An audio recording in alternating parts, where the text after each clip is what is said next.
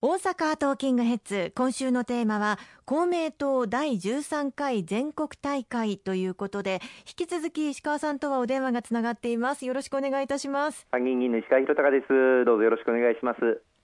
石川さんの前半部分では主にコロナのお話などしていただきましたけれどもあの党大会全国大会で、え今回いろいろなお話がされたと思います。他にはどんなお話えー、あったんでしょうか？そうですね。あのさまざまなあの分野について先ほど申しました新型コロナウイルス感染症への取り組みということもそうですが、まあ、大変傷んでいる、まあ、経済を活性化していかなければならないということ、うん、国家戦略として医療体制をあの抜本的に強化をしていかなければいけないということもあの話し合われました。あのさらにはあの毎年毎年、えー、日本が被害に遭っています災害これへの対応防災・減災・復興を社会の主流にしていかなければいけないということを、まあ、公明党は今強くあの訴えているわけですけれども、はい、まあ、今年も7月の豪雨災害で幸い関西では大きな被害はありませんでしたが熊本県を中心とした九州や中部地域東北地域で各地でまあ河川が氾濫する、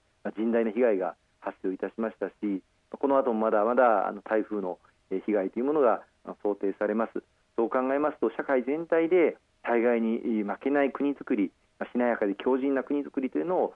進めていかなければいけないというふうに思っています。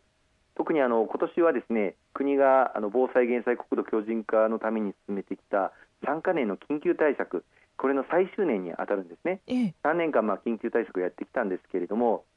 じゃあこれでもう終わりなのかというと絶対これで終わらせてはならないということを強く公明党としてあの訴えております。今年の夏に取りまとめられました政府の骨太の方針の中に当初はあまり書き込まれていなかった防災・減災そして国土強靭化というものを一つの大きな柱に書き換えさせてですね盛り込んだわけですけれどもこれから年末の予算編成に向けて具体的なあの予算を策定していく中で取り組んでいきたいというふうに思っています。今回あの公明党として党大会で訴えましたのは3か年の緊急対策が終わった来年からは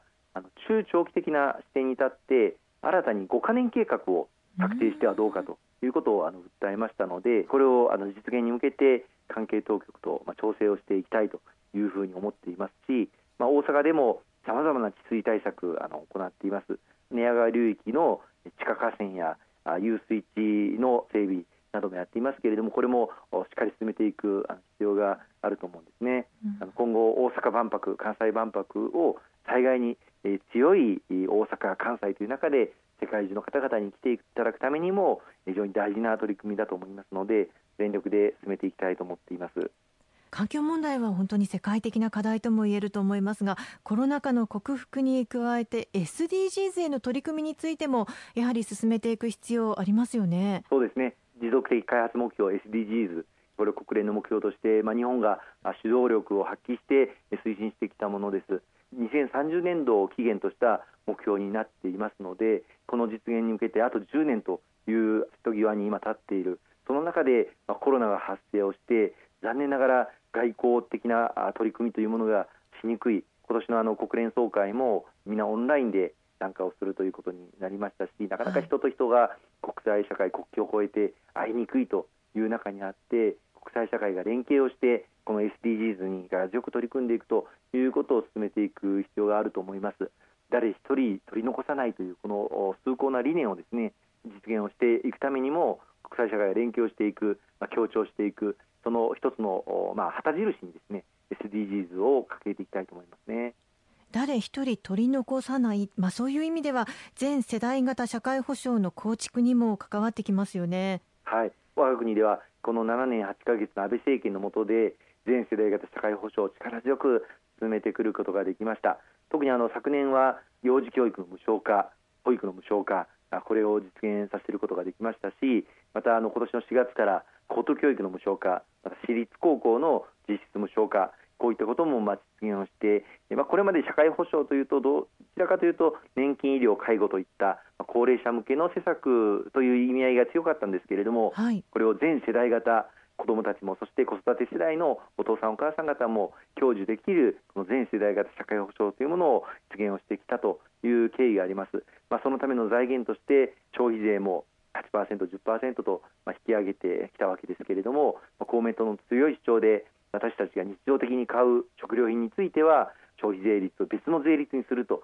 いう軽減税率制度これもあの日本の消費税制度の中に確実に位置づけることができました。あの当初はこの軽減税率制度大変面倒くさいあるいはややこしい大混乱になるんじゃないかというあのご指摘ご批判も強くあったんですけれども昨年の10月スタートして今何ら問題もなく各地域で展開されているということ改めてあの皆様のご協力にあの感謝を申し上げたいというふうに思っています。そしてあのこの軽減税率制度があったからこそあ今なかなか外食しにくいという環境もあるんですがご家庭で食事をする際には食料品が8%の消費税率で購入できているということも、まあ、去年の10月に、えー、まあ、たまたまですけれどもタイミングとしてそのコロナが発生する前に、えー、軽減税率制度が導入されて本当に良かったなというふうに思っています。そして新たな子育て支援策の柱として最近ニュースでもよく取り上げられていますけれども不妊治療の保険適用拡大を含む支援策の拡充に取り組むと聞いています。はい今回あの菅内閣総理大臣が新政権で、まあ、不妊治療の保険適用を力強く進めていくというふうにあの表明していただいたことは本当にあの長年この問題取り組んできた私たち公明党として心強くあの思っています。あの公明党はあの1990年代からこの不妊治療の問題に取り組んできました。で徐々に徐々にではありますけれども女性を拡充をしたりあるいは対象を拡充をしたりそうしたことをあの進めてきたんですけれどもまだまだあ費用負担が非常に高額であるというあのお声をたくさんいただいております。この菅内閣誕生とともにですね公明党としてこの不妊治療への保険適用を実現したいと思っておりますし、まあ、これには少し時間がかかりますのでまずはあの不妊治療の女性学あるいは女性する対象の方々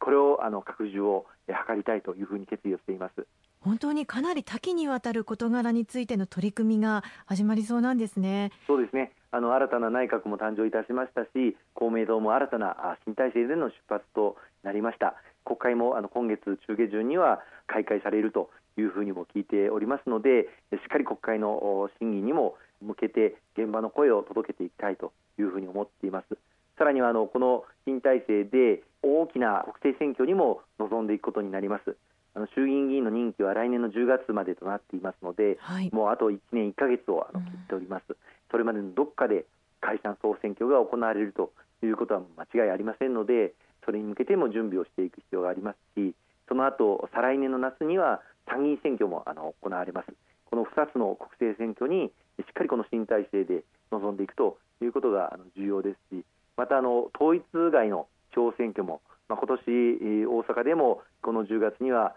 泉南市や太子町で統一外地方選挙が行われますがこの2年間を展望すると、まあ、来年の夏に東京都議会議員選挙が行われましてまた大阪でも茨城市など各地で大型の統一外の地方選挙がございますのでこうした一つ一つの選挙国民の皆様の民意をいただいて政策実現を図っていけるよう全力を尽くして勝利してまいりたいと思っています。